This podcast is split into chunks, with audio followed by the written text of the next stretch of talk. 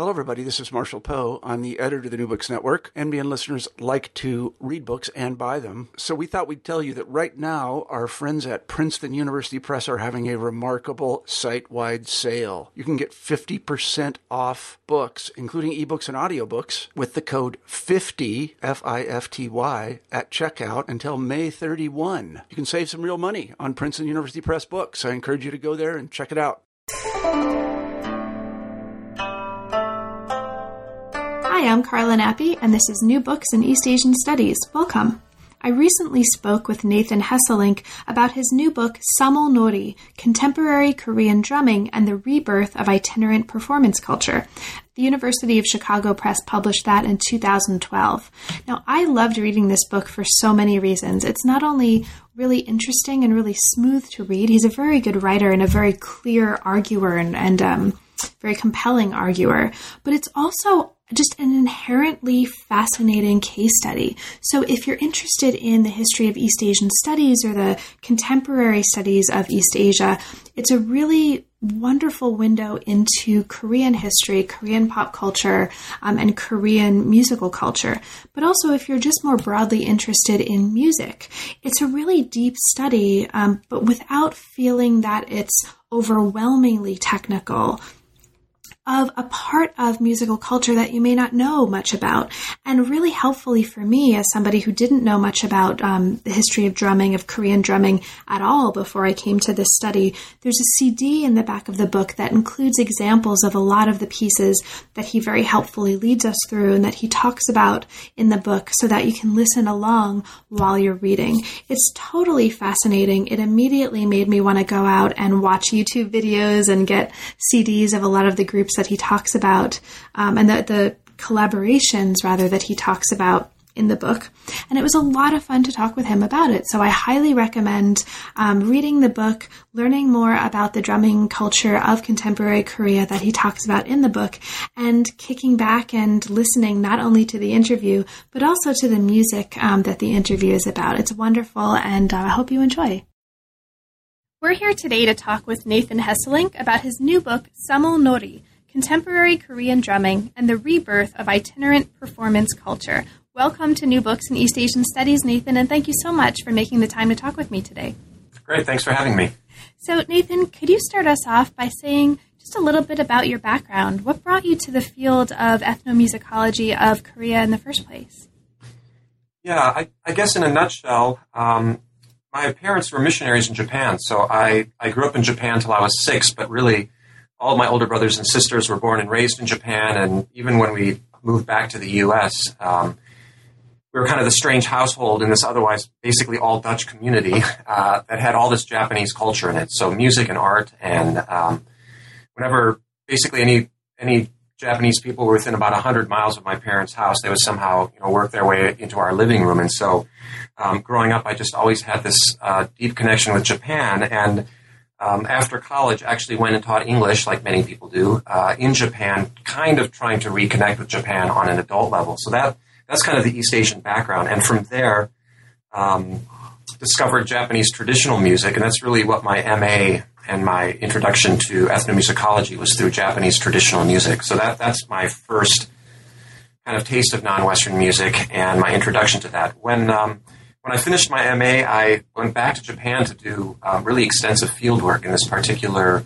It's actually a female vocal genre, which is a very long story. Um, it's it's geisha songs, which was my master's thesis. But I went to study with a geisha teacher and learn the vocal art and the and the music. And while I was in Japan, was able to travel to Korea. And during that time, I actually heard Samul Nori. It wasn't the original Samul Nori group; it was the um, the National Center Samul Nori group, and it was really almost literally within about a you know a 20 minute um, segment of time that I discovered that that Korean percussion was really uh, what I wanted to pursue, you know, for the PhD, and hence how I found my way into it. But so it was kind of a long, meandering way um, into Korean traditional music, but it was really through Japan, which I think many of my colleagues, I think in Korean studies, also kind of discovered Korea through Japan as well.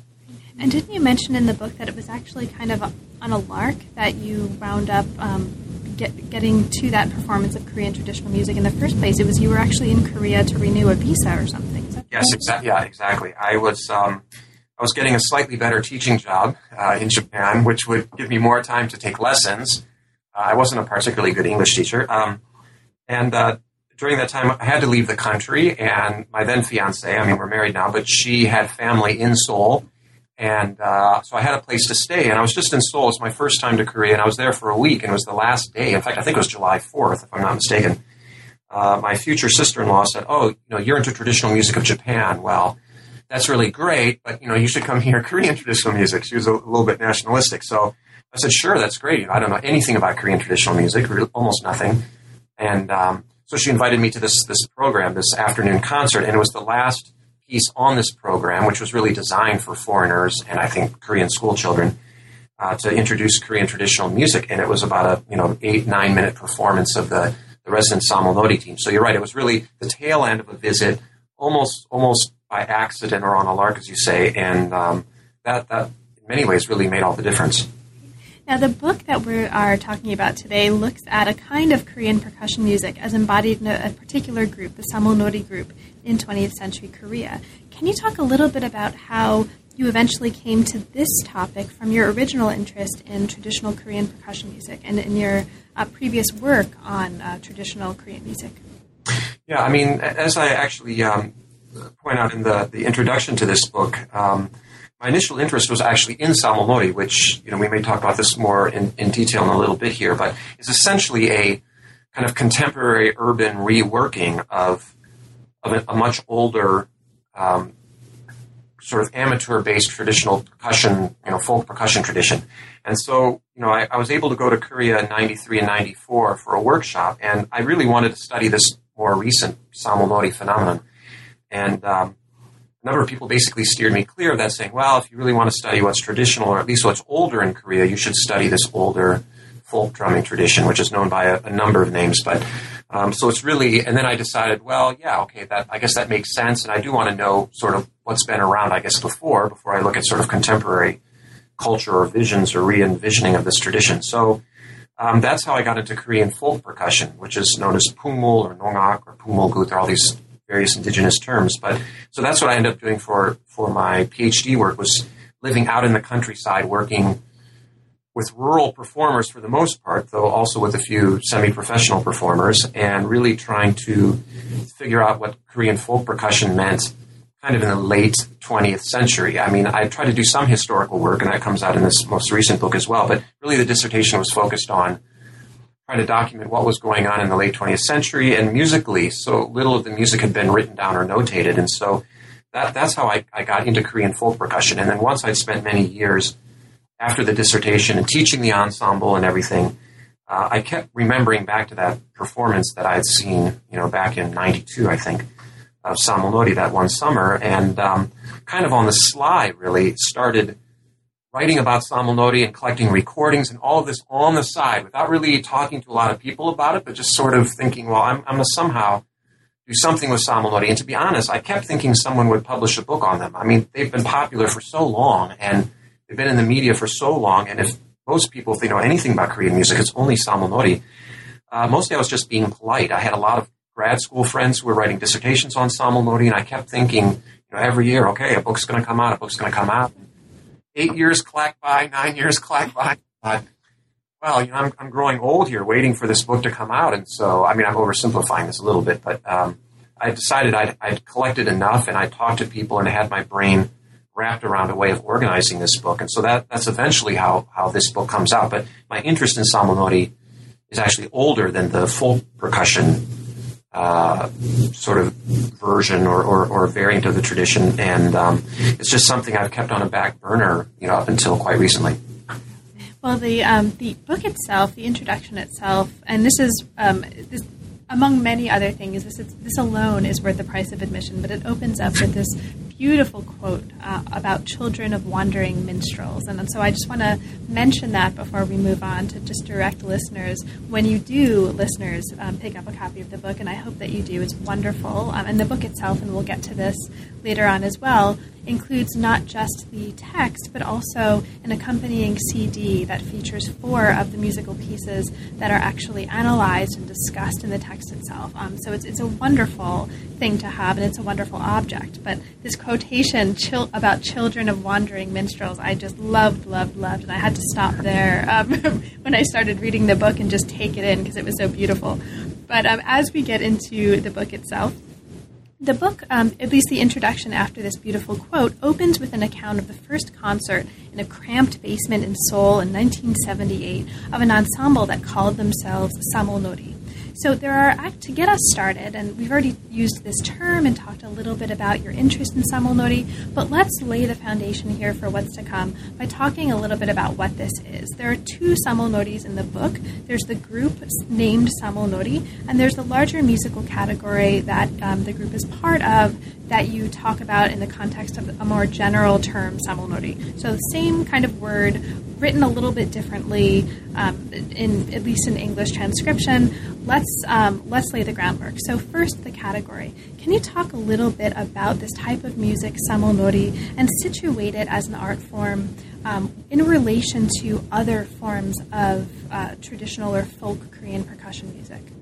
Yeah, I'll, uh, this is maybe not the order you just asked for, but for me, it, it's going to go chronologically. Um, sure. So, yeah, so essentially, uh, as you say in the introduction to the book, um, and then later in chapter two, which I guess we'll get to in a, in a few moments, but um, really, this all is born of Korean traditional music culture in the 1970s. And then, and to be very, very brief, and we'll talk more about this in a moment, but in the 1970s, um, essentially you have a number of kind of nationalistic movements within Korea, within literature and art and drama and music, that are trying to preserve and promote Korean traditional music. Because 1970s is really when Western classical music, in terms of the construction of opera halls and orchestra halls and all this, come in. So that's kind of the context for a number of traditional musicians, not just in percussion, but in voice and theater and dance, are thinking of ways of modifying or, or going back to older roots or somehow making this art form pertinent to audiences, uh, particularly urban audiences of Korea and Seoul being the largest city and the largest population in South Korea. And so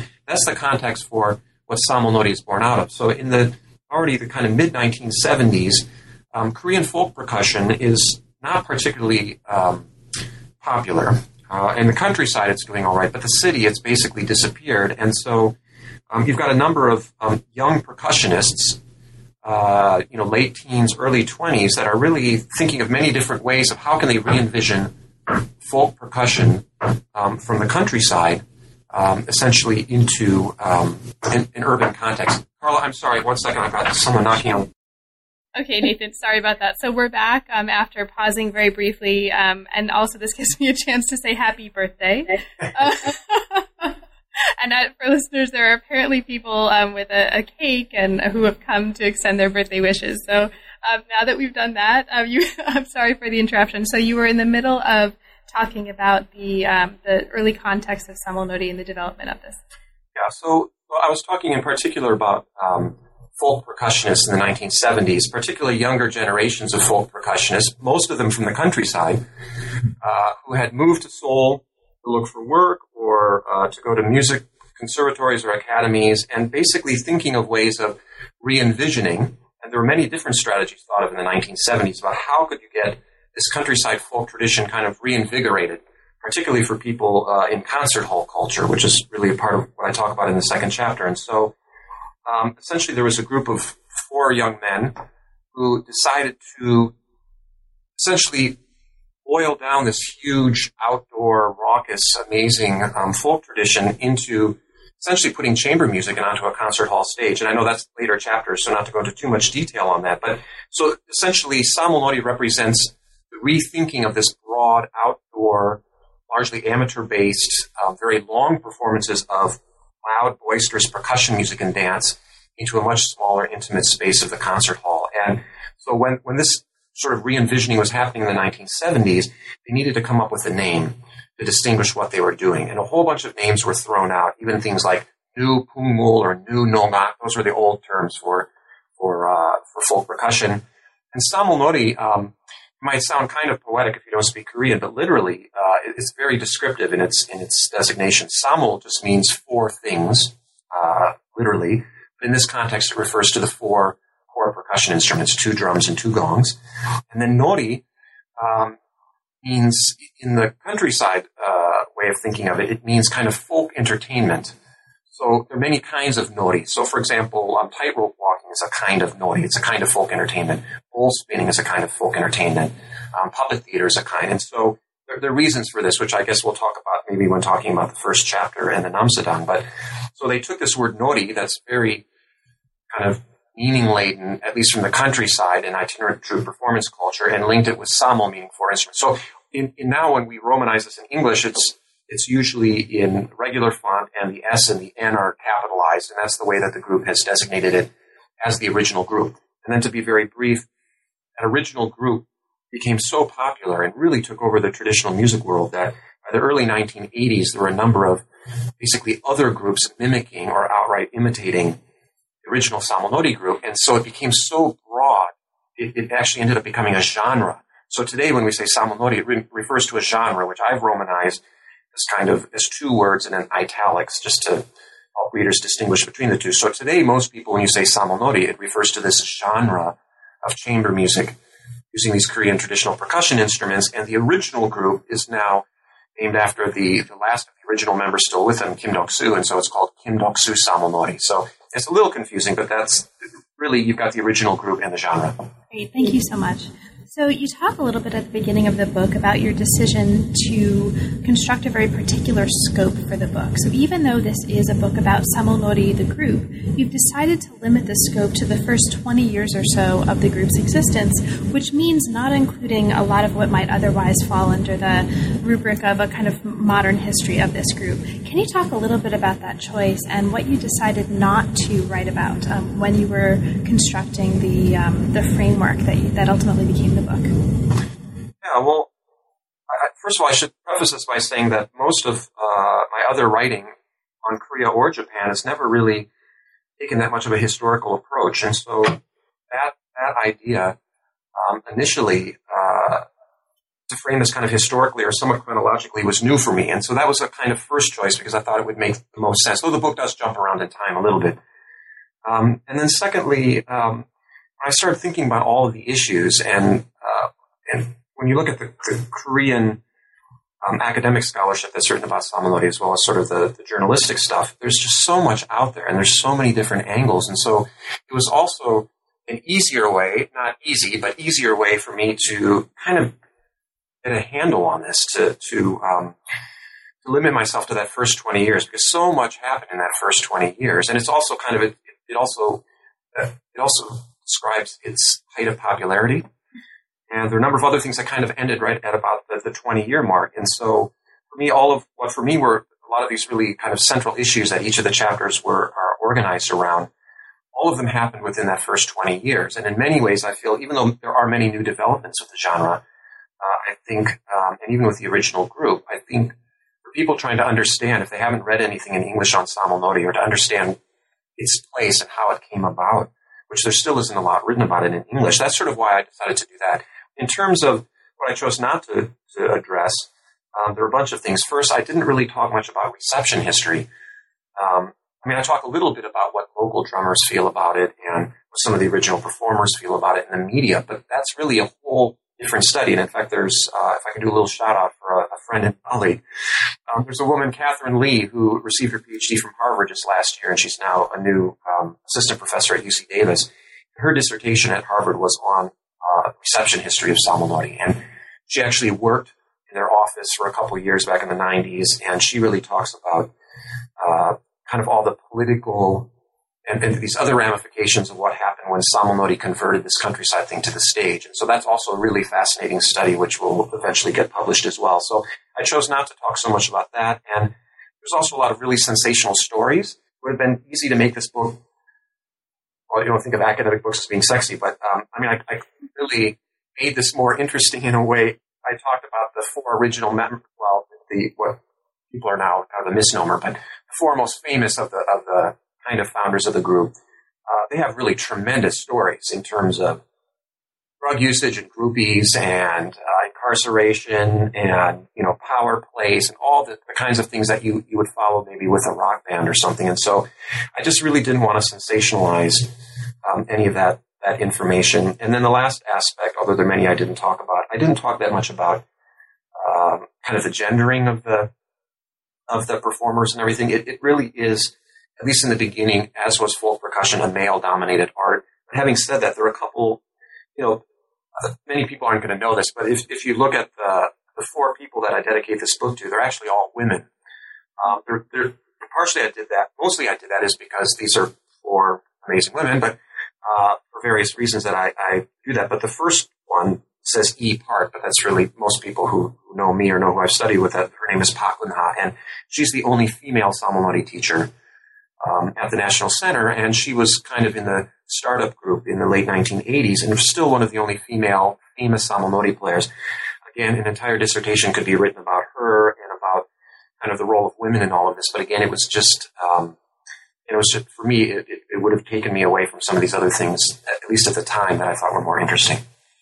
You're mentioning just a little bit earlier your um, incorporation of an element of the history of, or the genealogy of this musical practice that you give us such a beautiful account of in the book. And, and the book really is um, all about the music. And I really appreciated that as a reader that we didn't have, you know, a lot of the, the stuff that you decided not to. I think it was a smart choice.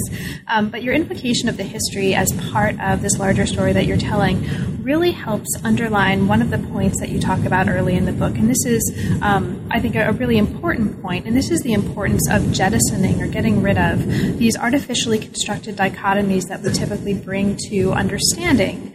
Um, history and contemporary practice in many, many different ways old and new, traditional and modern, innovative versus um, conservative, etc., etc. And this is um, this brings us to a phrase that uh, really frames the book. It it frames it at the, it um, comes up at least in the way you introduce the beginning and the very end of the book. And this is the phrase uh, "popko changshin." Am I get that right? Yeah, that's right. Preserving the old while creating the new. Can you talk a little bit about the importance of that? Um, because it is, it, ter- before we actually get in, uh, right into the Namsadang and the genealogy, that is a really crucial way of framing the book, both at the beginning and at the end. Yeah, I mean, you know, to be honest, I can't remember. I don't think I mentioned it in the book either. I don't remember where I discovered that phrase, but it, it um, while I was thinking about Samulnori and, and folk drumming my dissertation and everything, I kept trying to the, the, framework that I was using or the lens was really the cultural asset system, which I don't talk so much about in here, but for, for listeners or readers who aren't familiar with this, you know, just a you know 30 second, 30 second introduction. Essentially, South Korea in the, in the early 1960s started this cultural asset preservation system. There was a law and there was a system to basically preserve both you know tangible and intangible objects of, of Korean traditional culture. And so this is everything from various aspects of music and dance and other kinds of performative art, but it also had to do with things like Buddhist temples and pottery and things like this. And it was based off a Japanese system, and it's now emulated by UNESCO, and I think there's similar systems in Vietnam as well, but and France.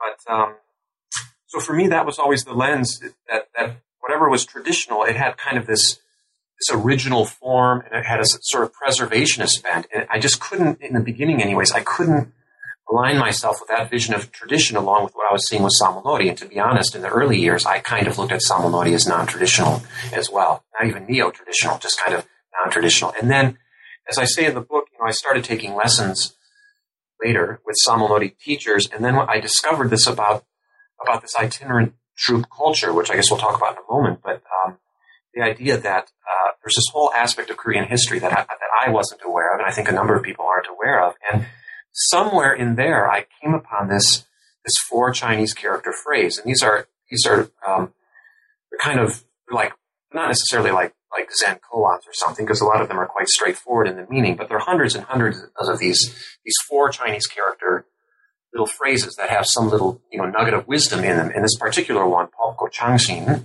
preserve the old while creating the new. Um, you know, it, it, has meaning for a whole bunch of reasons. But as soon as I read that or I saw those characters, I thought this is absolutely uh, what I think about Samulnori and a lot of other performance arts in Korea. Not not just, and I think in general about tradition. I started getting much broader with that idea. But so I, I, saw that, but then it still took me time to locate it. And then I ended up finding out that it was by this literary scholar, uh, already back in the 1800s, who actually is related to another one of the, the people that I thank uh, in the beginning of this book. Uh, this woman, I have it as C. Park. It's actually uh, Pak Chanung, who's um, a pansori singer who teaches at Ohio State University. It's actually one of her distant relatives who coined that phrase in a particular work. So then all of a sudden, just a whole bunch, and and also Chan Park. I mean, she also does modern gigs on pansori, and she's she's brought English with Korean singing. That's that's a whole other conversation. But um, so she was kind of a, a, guiding light for me as well. And so um, with with that meaning, I started using that phrase in some earlier writings. And then when when I came up to the book as a way of organizing the, the introduction and conclusion, I thought. Um, this is really fantastic. I mean, for me anyway, and obviously for a Korean a couple hundred years ago, that that's really tradition was always about um, about bringing the current and the contemporary. You know, and there's always kind of a performance element of it as well. This is very um, reminiscent of the kinds of conversations that we have in um, scholarly communities on traditional medicine in East Asia as well. So there's the same kind of discussion about tradition incorporating both the old and the new, and it's really interesting. So let's get to these namsadang. You're arguing in the book that Samal Samulnori had its roots in itinerant troupe performance culture in the 18th and 19th centuries, or the culture of namsadang, these um, troupe, these people that we've been referencing without talking uh, in detail about it. These are kind of wandering minstrels. And this really um, constitutes a core argument of the book. So, could you introduce the Namsadang for us? Who were they, and um, what do we need to know about them in order to understand this period of the genealogy of, of what became Samulnori? Yeah, well, for me, uh, what's interesting is that there, there have been some recent changes, but again, in general, when you read Korean music history books in Korean or English or German or whatever language you're choosing, um, it tends to focus on upper class culture and uh, like aristocratic culture and court culture. And that's an easy way. That's it's a path of least resistance because most of the written documentation in Korea, as it is in other East Asian countries, was written by court, you know, by the elites. And so, in the same way, when you look at Western music history, we tend to study the music of you know of the palaces and and princes and kings when you think of Beethoven, Mozart, and all of this. And so Korean music history reads in a very similar way, and yet it only is representing, you know, something like eight or nine percent of the music activity of Koreans. And so, um, you know, in the 18th and 19th centuries, there's this tremendous amount of folk music activity, and a number of genres are being born essentially under the nose of of, of court uh, records, historians, scholars, etc. during that period. And so, Namsadang were um, kind of the extreme opposite end in terms of social hierarchy. So you have court music at one side, and the Namsadang would have been the absolute bottom, and uh, according to court uh, dictates, of course. Um, the Namsadang, as you say, were um, uh, part of a much larger movement of um, itinerant troupes or um, kind of wandering minstrel troupes, which goes back many hundreds of years in Korea, and there's a lot of overlap with Manchuria and Mongolia and China, with tra- essentially traveling theater troupes that uh, were made up of, of, of commoner classes or even kind of uh, you know within a kind of caste system, I guess, sort of untouchables in a way uh, as well within Korea. And um, these were groups of um, musicians and dancers and actors who traveled up and down Korea, essentially performing or busking um, for their living. And in a Korean context, there are many different kinds of groups, but most of them shared in common. Um, it was a multi uh, a multi-sided, multi-performance uh, variety show. And so in the case of the Namsadang, it represented not only music and dance, but there was also bull spinning and tightrope walking and mask dance and puppet theater um, and a number of other acts which they incorporated, and it was all accompanied by music. By the time we get to the to the sort of late 1800s, these groups had started to sort of solidify in terms of what their performance arts were, and they also started to for example, you have performance groups that were all men or all women. You, you didn't tend to have a lot of mixing between them because of various sort of social stigma uh, associated with that, particularly unmarried men and unmarried women traveling together. And the Namsadang were, until quite recently, were all male performance troupes that uh, had specific connections with fundraising and also with Buddhist temples. Uh, and so literally Namsadang just means sort of male Buddhist temple uh, performance group. And so um, these these were groups that were importantly they were professionally based and their uh, they were constantly evolving. I guess for me, that what was important setting up this book for a context for Samul Nori was that um, the Namsadang's take on tradition was always something that changed. It was day to day, it was village to village. And, and for them to survive, it was constantly updating and revising. And it included things like, uh, including virtuosity, right? Like the, the more impressive your tightroping was, you know, tightrope walking was, like if you could do flips and jumps and stuff, you were better than the next Namsadang group. And if your drummers could spin their hats faster and the guys could jump higher in the air and you could throw more bowls at one time, you know, et cetera, et cetera. Um, that meant that, that your group was uh, going to excel. And so it was just a very different view of also what folk culture meant, because I think even my background in the West, folk culture always meant kind of a, an unprofessional, kind of raw, simple, you know, sort of within quotation marks, you know, kind of authentic or something. And the Namsadang for me completely challenged or erased that kind of idea that you couldn't have virtuosity and change and kind of updating to culture and still be completely traditional. So that, that's why I lead the book off with them. And that, that's for me, I mean, now there are Korean music histories that are beginning to include them. And I think that's a really crucial point to, um, to Korean music history.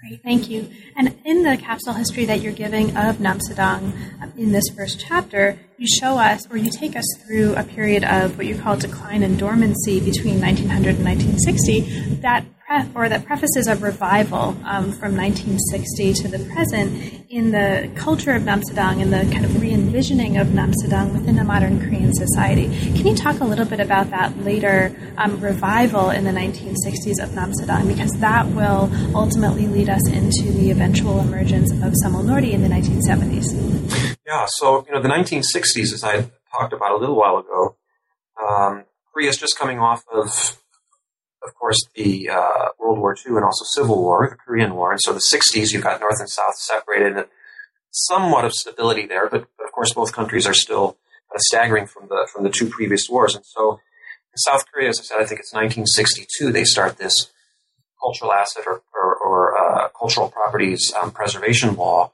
in order to basically start recovering tradition which was lost, particularly during the war. I mean, we're talking well, and also you have the Japanese annexation, of course, in 1910. So we're, we're looking at a good 50 year or more period in which a lot of the traditional arts uh, went underground or almost were destroyed. And this is true of the Namsadang. The Namsadang were, the, the activity was banned by the Japanese uh, already, I think, by 1914 or 13 or something. And so, you know, the Namsadang go underground or they kind of disappear. And then as you get into the 50s and 60s, the Korean government is trying to revive, particularly folk cultures. I mean, you had court culture and things like this, but a lot of that was already notated or documented, so there wasn't the same sense of anxiety as there was with folk music. And so the Namsadang are one of the early targets. I say targets, one of the early groups that, that are, are targeted to try to find people, the Namsadang in the countryside, to try to revive or at least some sense of oral history or maybe some of the music down, some recording, something. And problem, of course, is that many of the older Namsadang had died during this 50 year interim. And the few Namsadang were children of Namsadang who survived.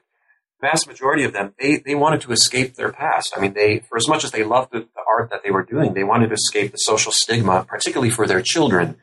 So most of them never came out or never admitted to anyone, even to this day, that they were a part of the Namsadang culture. And many of them moved to Seoul and changed their names and changed professions and essentially tried to get their children you know, educated into college and away from this past. And so, um, what, what ends up happening is, that the government is able to find a few quite elderly Namsadang who they begin to collect together, and those who can perform, they begin to form this kind of makeshift Namsadang troupe in and around Seoul. Uh, and this begins to happen uh, mid late 1960s, and so that's that's the first sort of bit where Namsadang begins to sort of be reborn. And, and central to this, I'll just mention one fellow's name, but there's this professor Shim Usung who uh, very young scholar at the time. He's now extremely famous, well known, but um, at the time, almost single handedly, one of the researchers who, who literally went out into the countryside, found old Namsadang. Some of them, you know, barely had enough money to, to eat or to go anywhere. He even invited many of them to his home, kind of in the area around Seoul, and fed many of them and actually took care of some of them for a number of years and really got this Namsadang troupe going. So that was the revival, early bits of revival, the late 60s and 70s, when the Nam Namsadang were designated as one of these intangible cultural assets. But the context for Samul Nori grows out of this. Essentially, you had younger, older, older Namsadang then started looking for younger players to teach this tradition. So we're already we've got a break in the tradition. I mean, in terms of the lineage, you've got a number of years where there's no direct lineage except for a few of these old fellows. Begin to teach to you know primarily men, a few women, but primarily men in their late teens, early twenties, and um, Kim Duk-soo is one of these, one of the founders of Samulnori, and this other fellow, Kim Yongbae. These are two extremely important names, but these are two of these younger generation guys, 16, 17, 18 year olds who have contacts with this cultural asset Namsadang team. And in fact, Kim Yongbae actually joined the team for a while, but Kim Duk-soo was doing other things. But, um, and I think what happened when we read back on their, their reflections on the, on the late 60s, early 70s is that they were excited about the Namsadang coming back. They thought, oh, maybe there's going to be a revival. Maybe Korean society will embrace them again. Um, but it doesn't happen. And there's kind of, there's, there's sort of infighting and there's, there's other aspects of trying to figure out what's going to happen with the Namsadang because now that they're a cultural asset, they're not allowed to change their performance art. They're not allowed to, update, know, their thing, which was such a core part of what they did for hundreds and hundreds of years. And so, uh, really what happens, what Samulnori is born out of is younger generation men at the time who said, you know, this isn't acceptable for us anyways. We have to be able to update this tradition. We have to be able to consider the concert hall stage. We have to consider maybe changing the instrumentation. We have to talk about fusion and amplification and all these other things that if Nam Sadang had continued to exist throughout time, probably would have embraced on their own. And so that's really the context for the first chapter and why it's important to understand that. And the Samulnori is really, uh, they, they were all official. I mean, somewhere in their background, they're officially called Namsadang, you know, back in their teens and early 20s, but then broke away from the cultural asset team to form uh, their own uh, their own genre, their own vision of it. So that that's why, for me, I think, in, in my interpretation, and most, I think most Koreans as well, uh, it's, it's really it's an outgrowth of the Namsadang. Thank you. Now, early in the book and early in the chapter before we move on, you introduce three notions that not only help us understand the history of the Namsadang and sort of the history of the Namsadang in this broader context, but also link up the story that you're telling with uh, within a larger or with a larger histori- historiography um, in many fields. And these are notions that I'll just mention, but I won't ask you to talk about at this point of cosmopolitanism, nationalism, and globalization. And you've, you've already mentioned a little bit about the interactions of Namsadang with China and with Mongolia, which sort of gets at a kind of early history of these globalizing forces. But there's another theme that also comes up that's really central to a lot of what you're doing in the book, and that is um, also right now being thematized as a central concern for understanding a whole bunch of humanistic fields, from the early modern world to the history of science and medicine to the circulation of images, objects, people, and ideas more broadly. And that is the theme of itinerancy. So, itinerancy and movement. So, in the course of the book, you really seem to be urging us to understand Samulnori in this wider context of the importance of thinking about kind of transformative and generative force and aspects of itinerancy and movement. I wonder if you could talk a little bit about that um, as it shapes the way you think about this work. Yeah, well, no, I mean, thank you for picking up on that because really, um, in terms of the title, like a lot of people who work with books, we have all these really um, kind of interesting titles that are usually shot down uh, by the publishers uh, because they get maybe too far away. And I really wanted to have motion or on the road or some kind of. It works its way into chapter titles, but I, I couldn't really get it into the. Uh, although I got itinerant performance culture into the subtitle, but um, yeah. So that itinerancy, I, I love that feeling or the movement. I tried to organize all the chapters around it. Um, I liked it.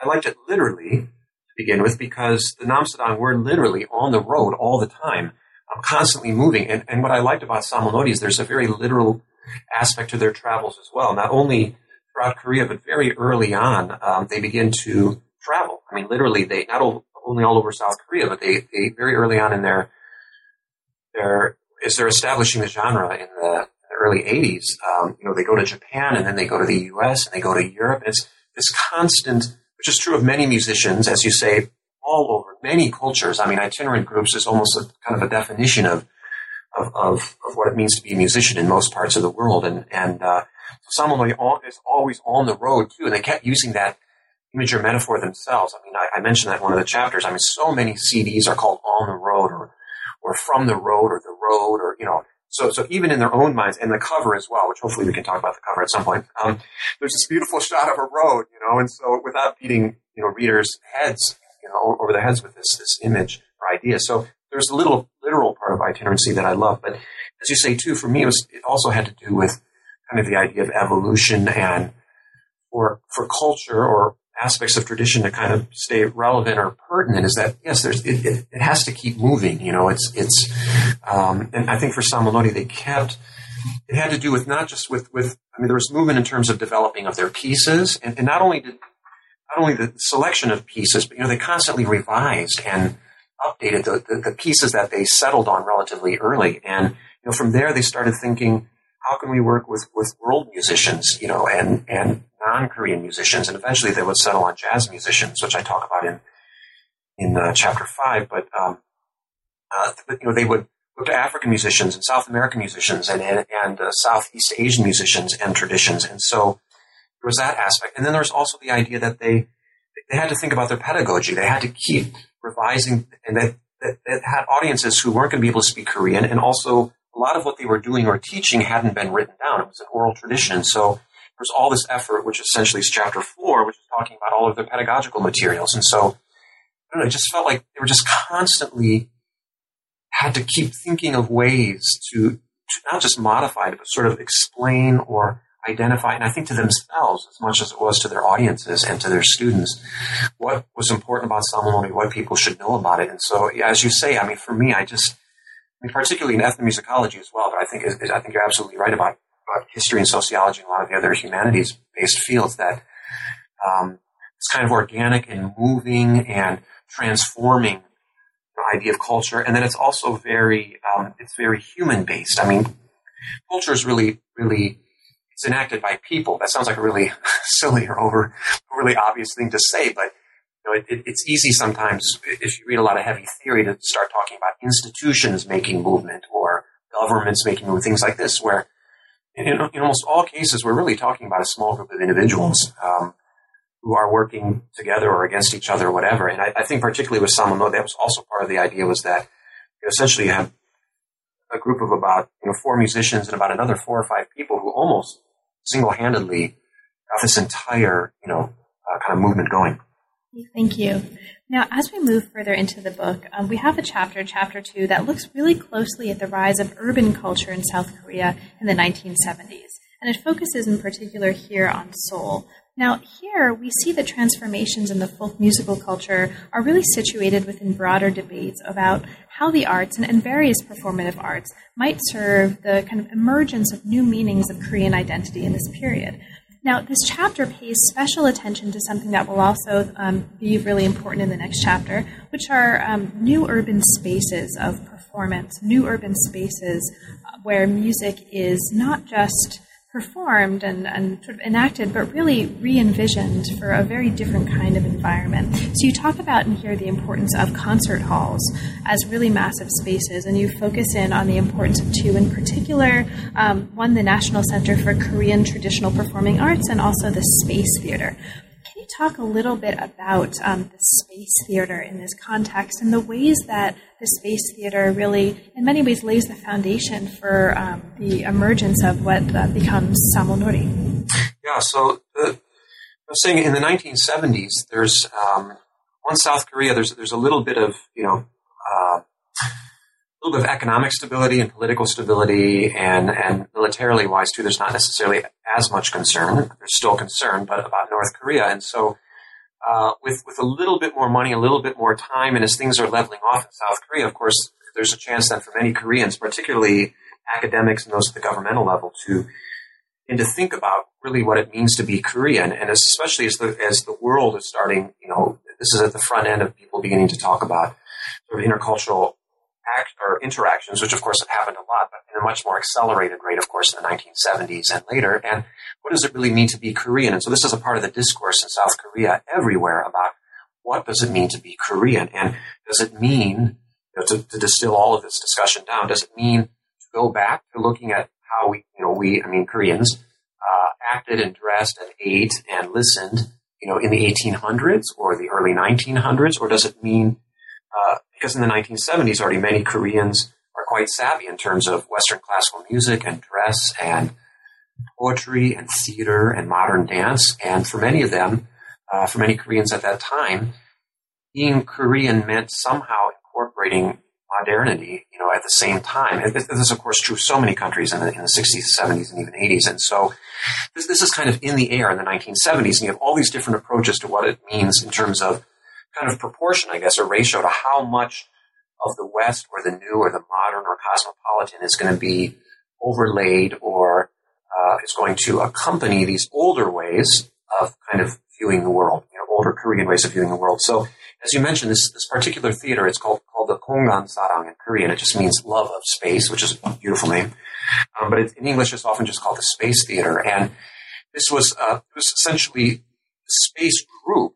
Uh, to back up just a little bit, the Space Group was a group of art, architects and writers and folklorists who started a society and a newsletter, which eventually became a magazine just called Space Kongan. And um, it was a group of like-minded individuals who were, in terms of proportion, were were very much keyed into older traditional, you know, folk ways in particular, not so much court ways, but folk ways, but who also felt that there had to be new, there had to be movement, there had, and these are all words that they use, and there had to be uh, evolution, uh, a, respectful, respect of the past, but some kind of respectful evolution for, for being a modern Korean. And part of their this new vision of theirs was to create this concert hall called the Kongan Sarang, which is the, the concert hall wing of this whole larger group. And they built this concert hall in a very different way from all the other concert halls, being most of the other concert halls being built in the 1970s, which were these massive 4,000, 5,000 seat theaters, essentially for Western orchestras and opera productions and huge modern dance productions accompanied by orchestra. And so Kongan in, in, contrast, um, I don't have the number of seats here. It's somewhere, I think it's only a couple hundred, but essentially they built it as a small little room to mimic uh, essentially sort of the meeting or greeting room of the aristocrat of yesteryear. So a very small, intimate space, essentially to have acoustic, small ensemble, traditionally based uh, performances. And in the beginning, they essentially programmed um, folk music or aristocratic folk music genres, which were you know very small in conception. And they also did a few things with um, maybe one or two dancers with music and some vocal music concerts as well. And that was the community.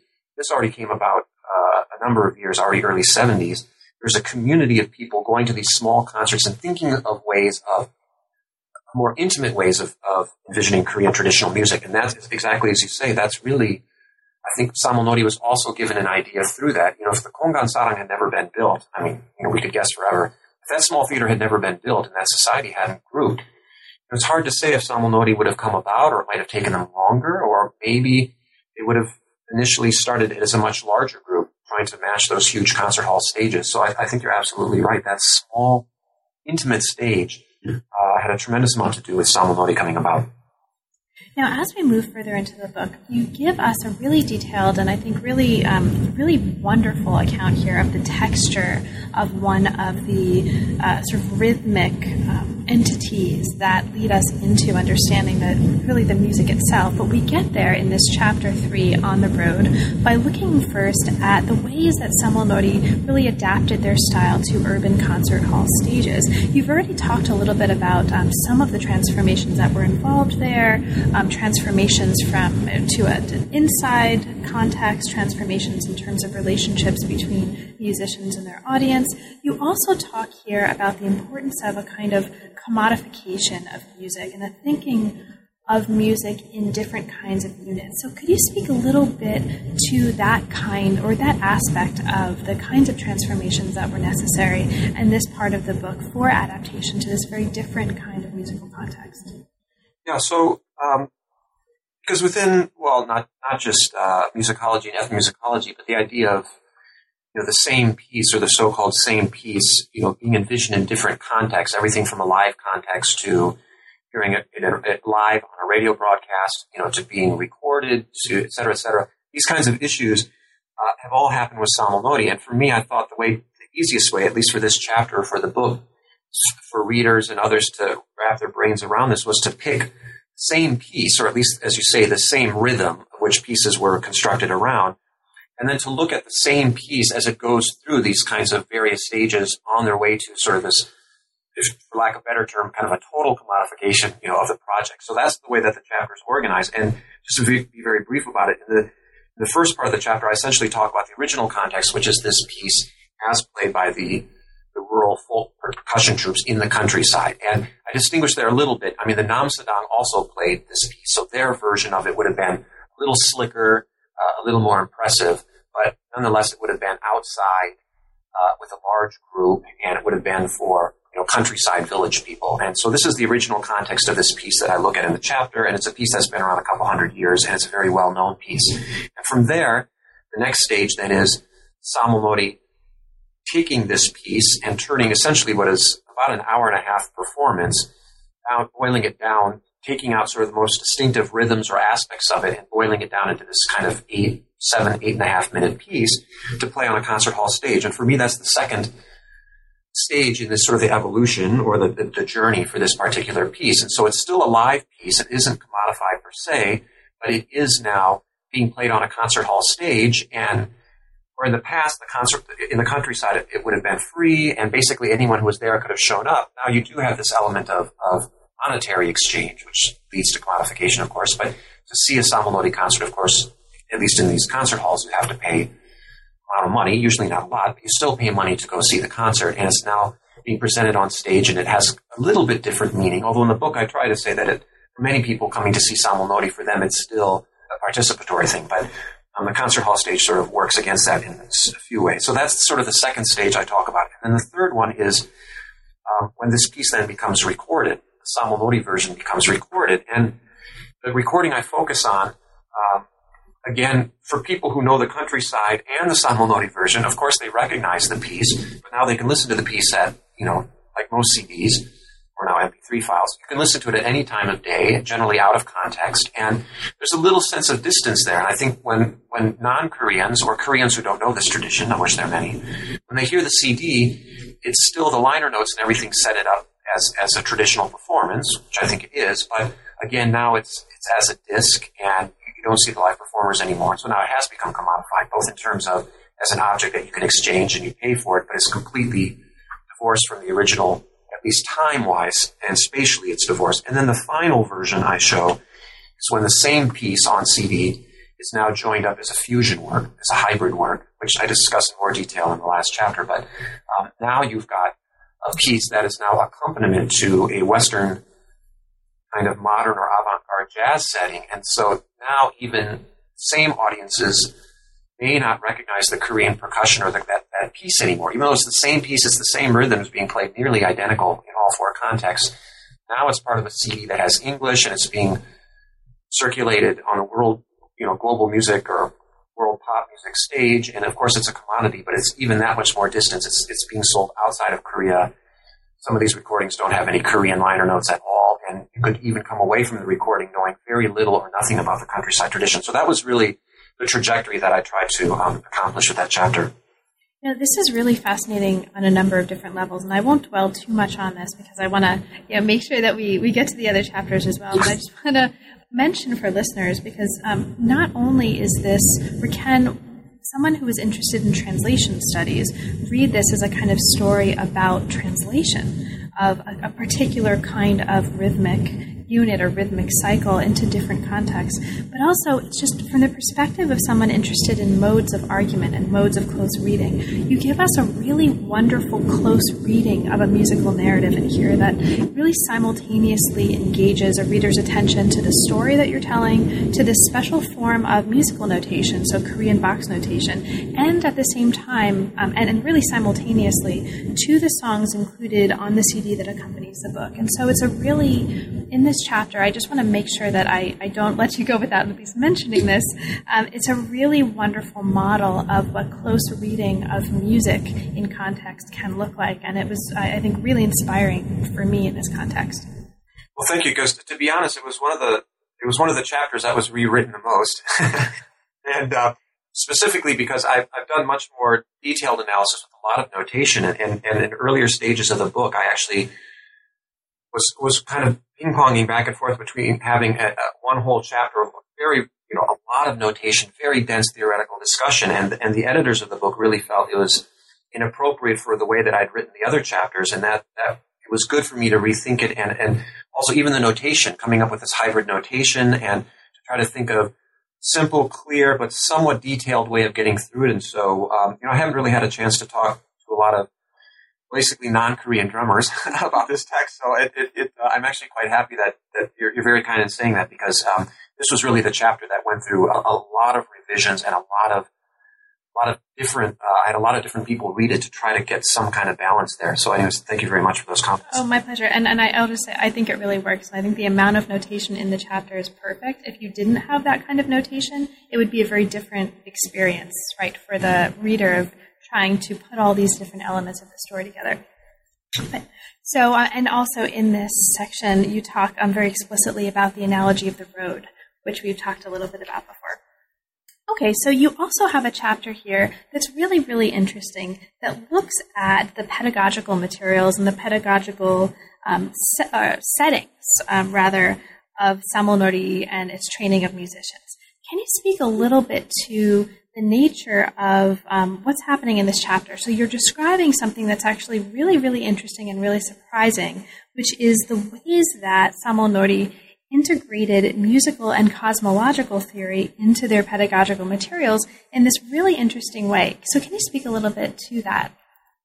Yeah, well, the way that I came into the pedagogical materials that, that the original Samulnori group, um, already in the 80s and, and early 90s, came out with these workbooks that were both in Korean and English, and they became kind of, for lack of better terms, sort of Bibles within the, the world.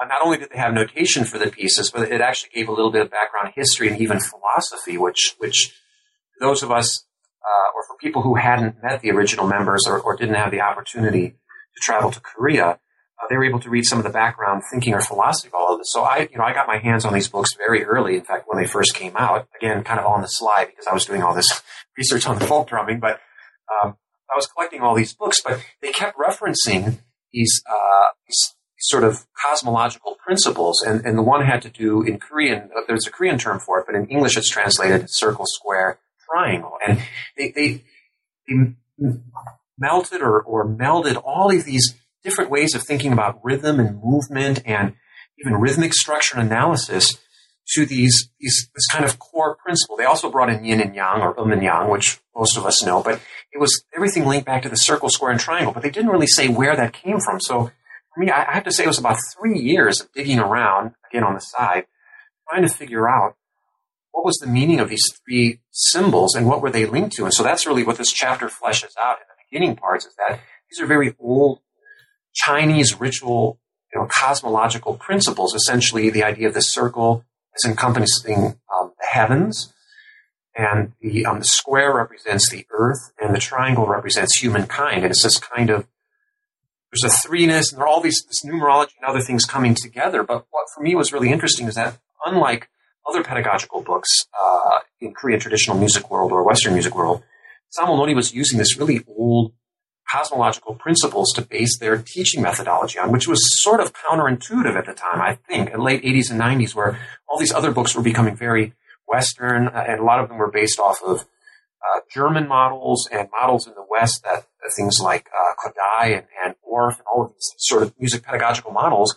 And Samulnori was completely sidestepping all of this, and they were going back to this you know, more than thousand year old ideas about the cosmos and humans and, and rhythm and culture, and then they really ingeniously were able to map all, for me, very successful. Um, I think there might be some Koreans who felt it might be a little forced, but for me, very successful way of mapping these ideas of heaven, earth, and humans, and the numerology that was assigned with it, and also the imagery of circles and squares in particular, into everything, into notation, um, into their dance, the ways of thinking about dance, the way of teaching breath, um, and even down to the musical analysis. I really only scraped the surface in this chapter. There's some really detailed Korean master's theses and dissertations that go into even, even more detail about how these cosmological principles work themselves out all the way down to the minutest level of, of um, rhythm and costuming and, and, ground formations and all of this. So for me, that chapter is not only for me, but actually, to be honest, uh, for a number of Koreans and non-Koreans to actually explain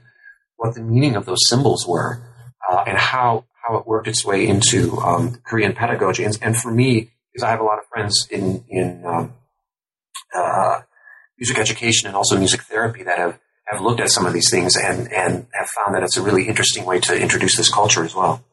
And this really gets at also three um, major themes that are emerging in lots of the chapters in the book, right? The importance that we talk of what we talked about just before, which is this kind of way of translating something, some core thing across and within very different kinds of contexts. The importance of um, popko changshin, right? Preserving the old while creating the new. And it also is a way of thinking about another element of the importance of movement in space um, that we've been talking about. It's really interesting. Um, so, okay, chapter five. Uh, chapter five gets us into a super, super fascinating part of the story, and I am absolutely not going to let you get off the Skype until we talk about this because this is a fascinating chapter. Okay, so chapter five looks closely at the really, really fascinating story of the collaboration between Samul Nori and the Euro American jazz quartet Red Sun. So, the title of this is East West Encounters in the Nanjang. So, first, to take um, a term from this title, what is a Nanjang and what significance does it have for the story that you're telling in this chapter? Well, the Nanjang were these really um, kind of pre 20th century events, although they've been revived in the last few years. But Nanjang were these huge um, kind of village festivals, for lack of a better word, that um, essentially they, they were allowed by the, the, the, village elders as a way for sort of the local, the, working classes essentially to be able to blow off some steam. It included things like wrestling matches and gambling and uh, uh, it, it, was also huge sort of periodic markets. We had all these people coming in from various places, sometimes outside of Korea, selling various wares. And so it's this big kind of party, festival, circus atmosphere that would happen anywhere for a day to a few days. And within the Nanjang, uh, for the villages that could afford it, they would often bring in, which is kind of going back in a theme through the book, if they could, they would bring in these itinerant troupes to perform, often as the highlight of a particular festival. And if you could bring in a Namsadang troupe, uh, that was really one of the best ways to kind of cap off a day or a number of days in which all of these other you know, sort of fun and craziness was going on. And so that's why I talk about nanjang. It's, it's also an important word. It, it's not, of course, I didn't make it up or even make the initial connection. The, the, the original Samul Nori group felt that the word nanjang was important and the connection to Namsadang. So they, they named their first recording studio after Nanjang and they named a CD after Nanjang. And they also had a, a coffee club, which unfortunately closed a few years ago. But that was a great place to hang out as well. It was also called the Nanjang Club. So it's a connection that Samul also made to make that kind of, uh, and also, and I'm sorry, a key point is that the Nanjang was a place where for Korean countryside people would often see kind of foreign culture. So not just the, the Namsadang, but also traveling merchants and even performers from China and other places. So the Nanjang was also a meeting space for foreign culture. Great. And this element of foreign culture really gets at the importance that you're raising here of hybridity and syncretism as a powerful tool for cross cultural bridging and understanding, and also as an important um, sort of phenomenon to keep in mind as we look at what's happening in this part of the history of Samul Nori and in the history of Korean music, perhaps more generally. So you take us through this story that involves uh, the sort of founding of Korea's first rock band in the 60s, into a story about jazz music, jazz music in Korea. Now, you mentioned that J- Korean folk percussion and jazz actually share some structural traits, including a kind of cyclical framework, uh, an importance of rhythm, improvisation, uh, the kind of importance of balance and contrast between uh, leather and metal for material culture fans who might be listening. this, all um, comes to a really wonderful conclusion in this chapter with a story about the collaboration and the ongoing collaboration over several CDs and several meetings between Samul Nori and Red Sun. So, can you talk um, for us a little bit about Red Sun? Who, who were they? Who are they? And how did they develop a relationship with Samul Nori? well, Red Sun, it, it's again to make a, a, relatively long story brief. Um, what happened is Samul Nori, as, as we were saying earlier, they were touring almost from the very beginning. And one of their favorite places to go was Europe, uh, particularly Germany and Austria for various reasons. They, they found a, a, a huge and willing fan base there. Uh, same was true of Japan. These are kind of early places that Samul Nori traveled to quite regularly. And Samul Nori was invited as part of this huge ethnic percussion, uh, well, was an ethnic, uh, it was world or ethnic percussion uh, uh, festival that was taking place in Austria. And during this time, Samul Nori met this um, sax, uh, saxophonist and flute player named Wolfgang Puschnig, who um, very famous in the in the new music scene and the kind of avant-garde jazz scene in Europe, particularly Western Europe, and they kind of struck up a friendship, and um, so much so that they um, essentially invited um, Puschnig to come back to Korea to do some concerts with them, and, and that was the beginning. I don't think they realized how far this collaboration was going to go, but that was the initial contact point. Was this one jazz musician who was very well known in Austria and Germany, uh, collaborating with Samul as an individual, and from there they began to think, well, why don't we try to get a kind of a complement group, sort of a, a Western jazz quartet to match the original Samul quartet. So this is really where the idea of Red Sun was born. And so um, Puschnig on the on the Austrian European jazz side essentially uh, got together a vocalist who was his partner at the time, and then also brought in initially a pianist, that later became a guitarist, and also a bass player, uh, two musicians from the U.S. that he had collaborated with.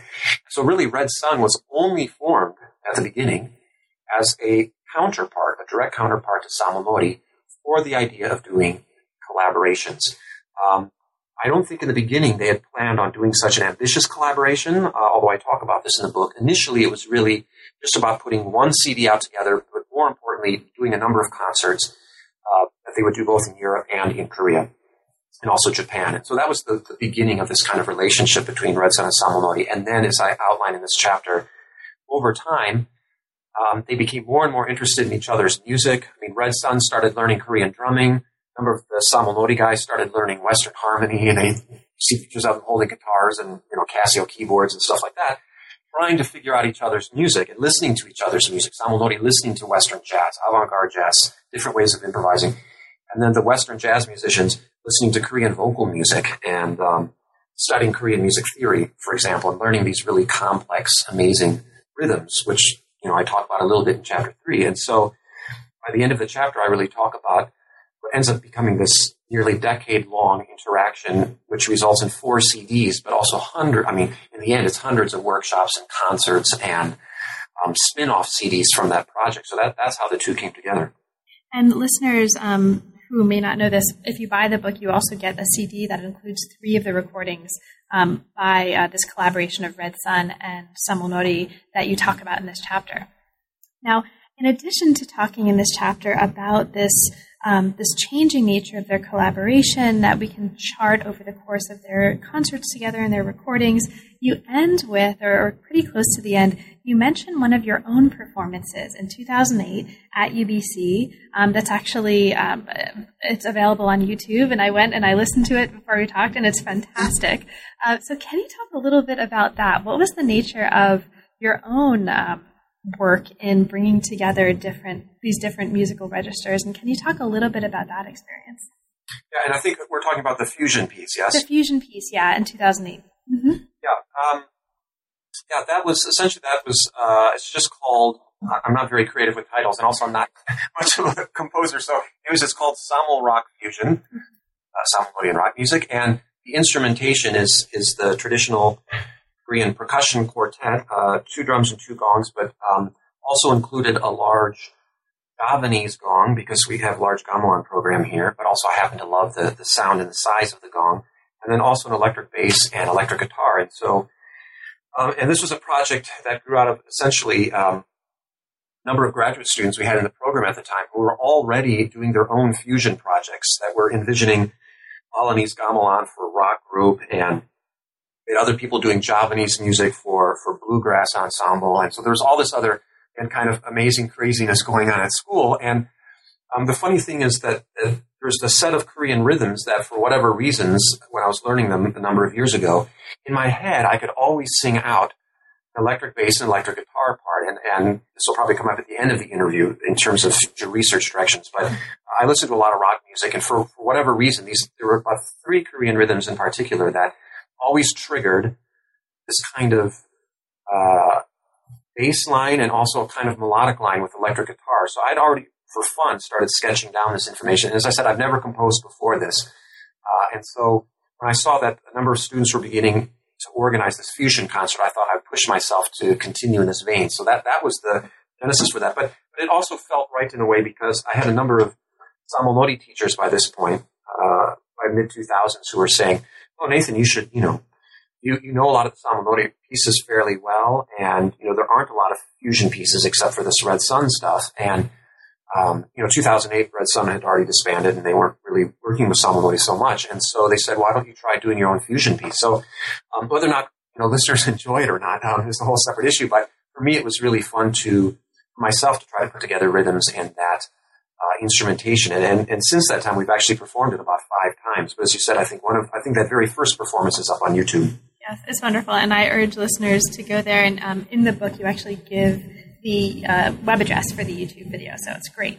Well, Nathan, we've taken up a whole lot of your time. I'll just mention for listeners um, right before we wrap up uh, with our final questions that there is this wonderful conclusion that really um, takes this story and brings it into um, your thoughts about the future of Korean traditional music and which groups might be embodying that. We re- revisit the theme here of this Popko Changshin, um, and you consider throughout the book, but really in this conclusion very directly, the nature of uh, one of the things that came up at the very beginning of our conversation this cultural asset system of the Korean government and its significance for the future of musical performance in Korea. So there's lots more um, in the book that we didn't actually have a chance to talk about, but that I just want to gesture at for listeners um, who I hope will be looking at the book um, if they haven't already after this conversation.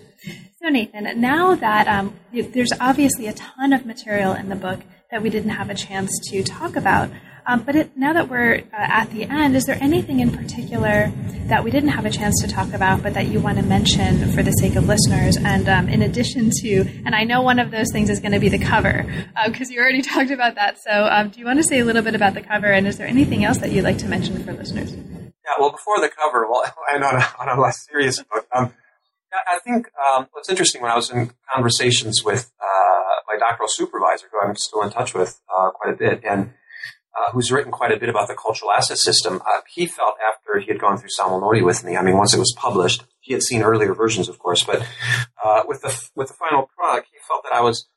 It seemed like I'd been a little bit unfair or critical of the cultural asset system, which, in the conclusion, I am.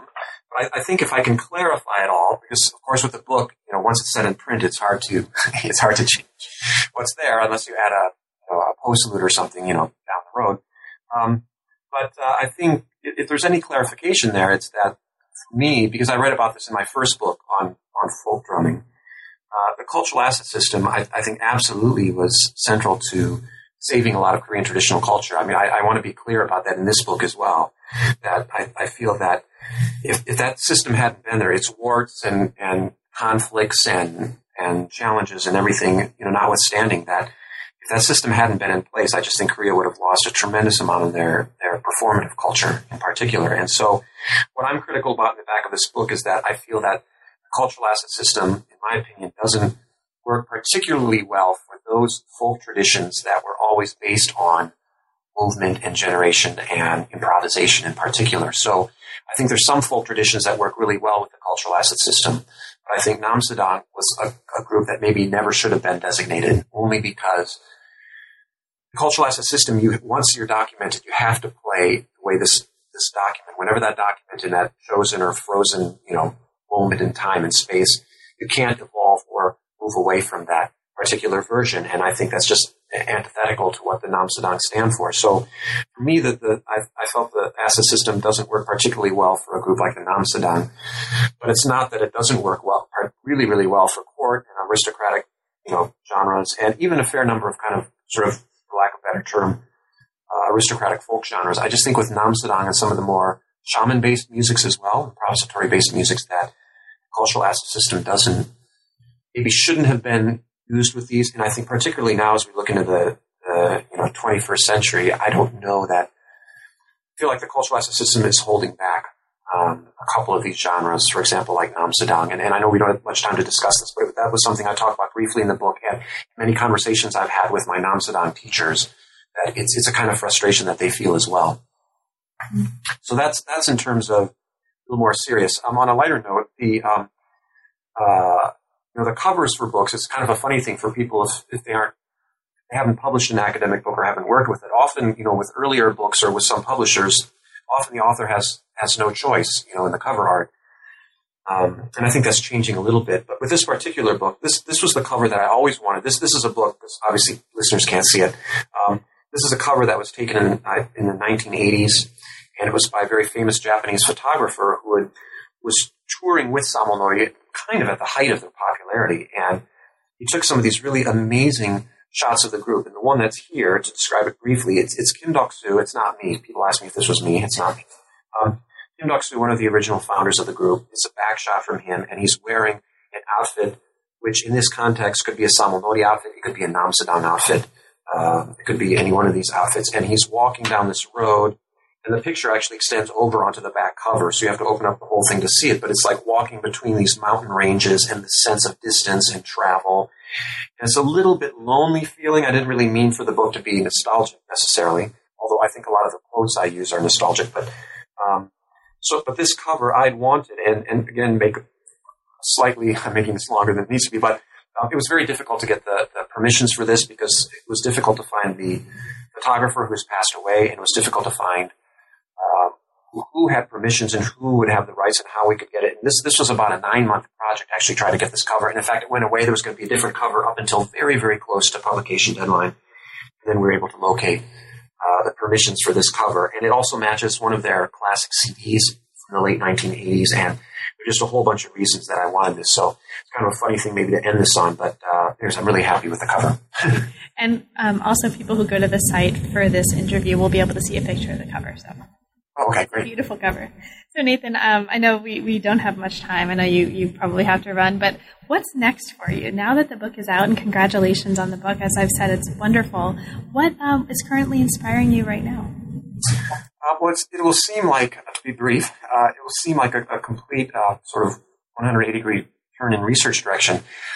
Um, actually, this uh, the last year and a half, I've been um, working on a new research area, which is it's still based on rhythm, but otherwise no connection to Korea. And I've been looking at um, rhythmic ambiguity, particularly at the beginnings of songs in British rock music.